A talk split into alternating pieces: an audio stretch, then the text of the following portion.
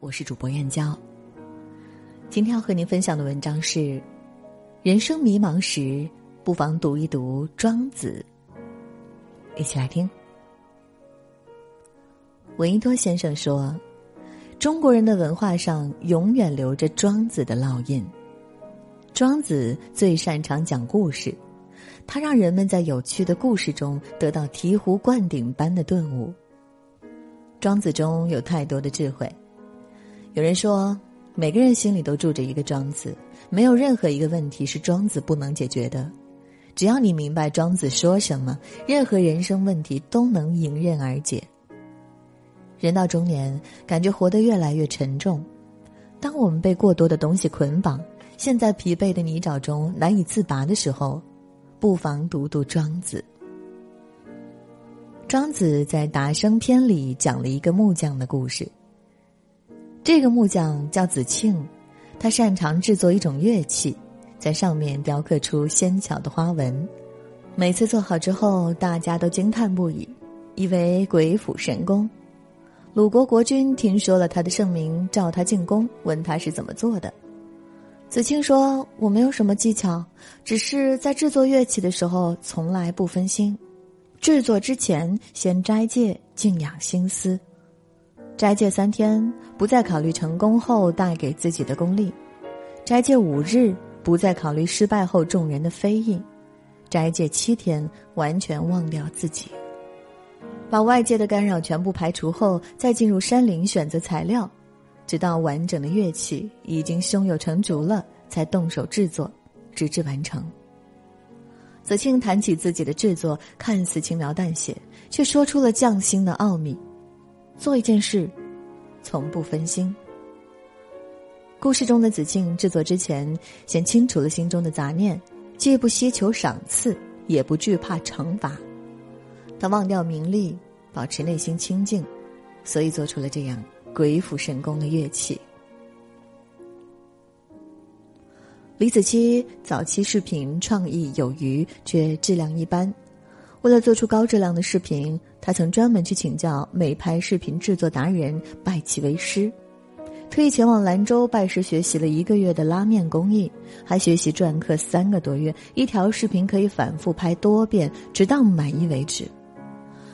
那时的他心无旁骛，不刻意迎合观众，不为视频更新缓慢焦虑，只专注于做出最优质的内容。很多人做不成事。阻碍他们的，可能不是智力，不是修养学问，而是心态。杂念太多，让他们无法全身心投入。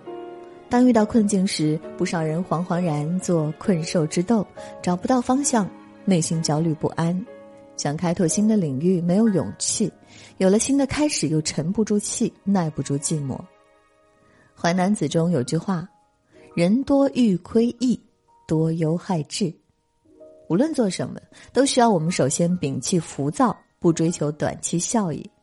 与其惶惑，不如专注于一件事，然后把它做到极致。成功就是水到渠成。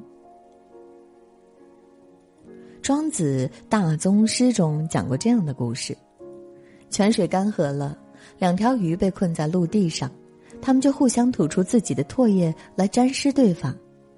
与其这样辛苦，倒不如湖水涨满时各自游回江河湖海，从此相忘。这个故事道出了“相濡以沫，不如相忘于江湖”。庄子的妻子去世了，他的朋友惠子前去吊念，却见庄子正蹲坐在地上敲着盆子唱歌。惠子说：“夫妻一场，他为你生儿育女，如今死了，你不哭也罢。”却敲着盆唱歌，岂不是太过分了？庄子说：“人原本没有生命，现在归于没有生命，自然如此，何必悲伤？不然就是不通达生命之道了。有些人留不住，就让他离开；有些人值得珍惜，就真诚以待。万事随缘，顺其自然，不可强求。就像宫崎骏说的。”当陪你的人要下车的时候，即使再不舍，也要挥手告别。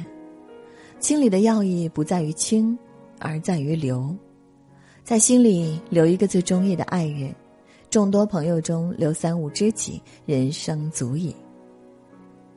佛家有一个故事，一个男人在妻子和情人之间无法做出选择，痛苦不堪，他去向佛求助。佛祖指着香炉里的三支蜡烛，问他哪支更亮。男人说：“我看不出哪根更亮，他们好像一样亮。”佛祖把一支蜡烛拿到男人面前，问他：“现在呢？”男人说：“当然是我跟前的这支更亮。”佛祖说：“爱情如同这蜡烛，当你爱它，把它放在眼前，用心看，就会觉得它更亮。迷失在纷乱的感情里，与其乱花迷眼，不如珍惜眼前最重要的人，用心去爱。”庄子生活贫困，靠编草鞋度日。家里揭不开锅了，曾经向监和侯借过粮。当然，除了给后人留下一个智慧的故事，他什么也没有借到。魏王召见庄子，见他一身补丁，问他：“先生这么有学问，为什么弄到如此狼狈？”庄子说：“活在这样的世道，怎么能够不狼狈呢？”这话说的多么淡定，一点也没有狼狈之气。庄子学识渊博，游历过不少国家，对当时的各学派都有研究。凭着他的学问，他要获取财富和功名，会如探囊取物一样容易。当楚威王派使者带着厚礼来请他去做相国，庄子给楚国的使者讲了一个故事：“你见过祭祀用的牛吗？喂养它好几年。”然后给他披上华服锦绣，牵到祭祀祖先的太庙去充当祭品。到了这个时候，就是他想当一只小猪，免受宰割，但是也办不到。我宁愿像乌龟一样，在泥塘里自寻快乐。庄子不在乎锦衣玉食，他要的是自由。如今我们以为物质的丰富会给人们带来更多的自由，却发现过多的东西成了生活的负担。日本电视剧《我的家里空无一物》简单到只有六集，每集长度三十分钟，但是给人留下深刻的印象。女主角马伊扔掉了家里百分之九十以上的东西，将各种物品缩减控制在最低需求程度。当六十平米的房子看起来有一百平米那么大，想必你也想像马伊一样在地板上打起滚来。对房间的清理，也是对内心世界的一番梳理。黄宗羲有句话说：“少欲觉身轻。”在物欲横流的世界，精简对物质的欲望是一种智慧，不断探索出内心真正需要的东西，而不是被欲望捆绑。惠子做了高官，坐着马车来看望庄子，车后跟着浩荡的仪仗队。庄子正在钓鱼，看到惠子的阵仗，就把钓到的一桶鱼都倒进了河里，只留下一条。庄子用他的行动告诉惠子，也告诉后人：我们只需要一条鱼，不需要那么多身外之物。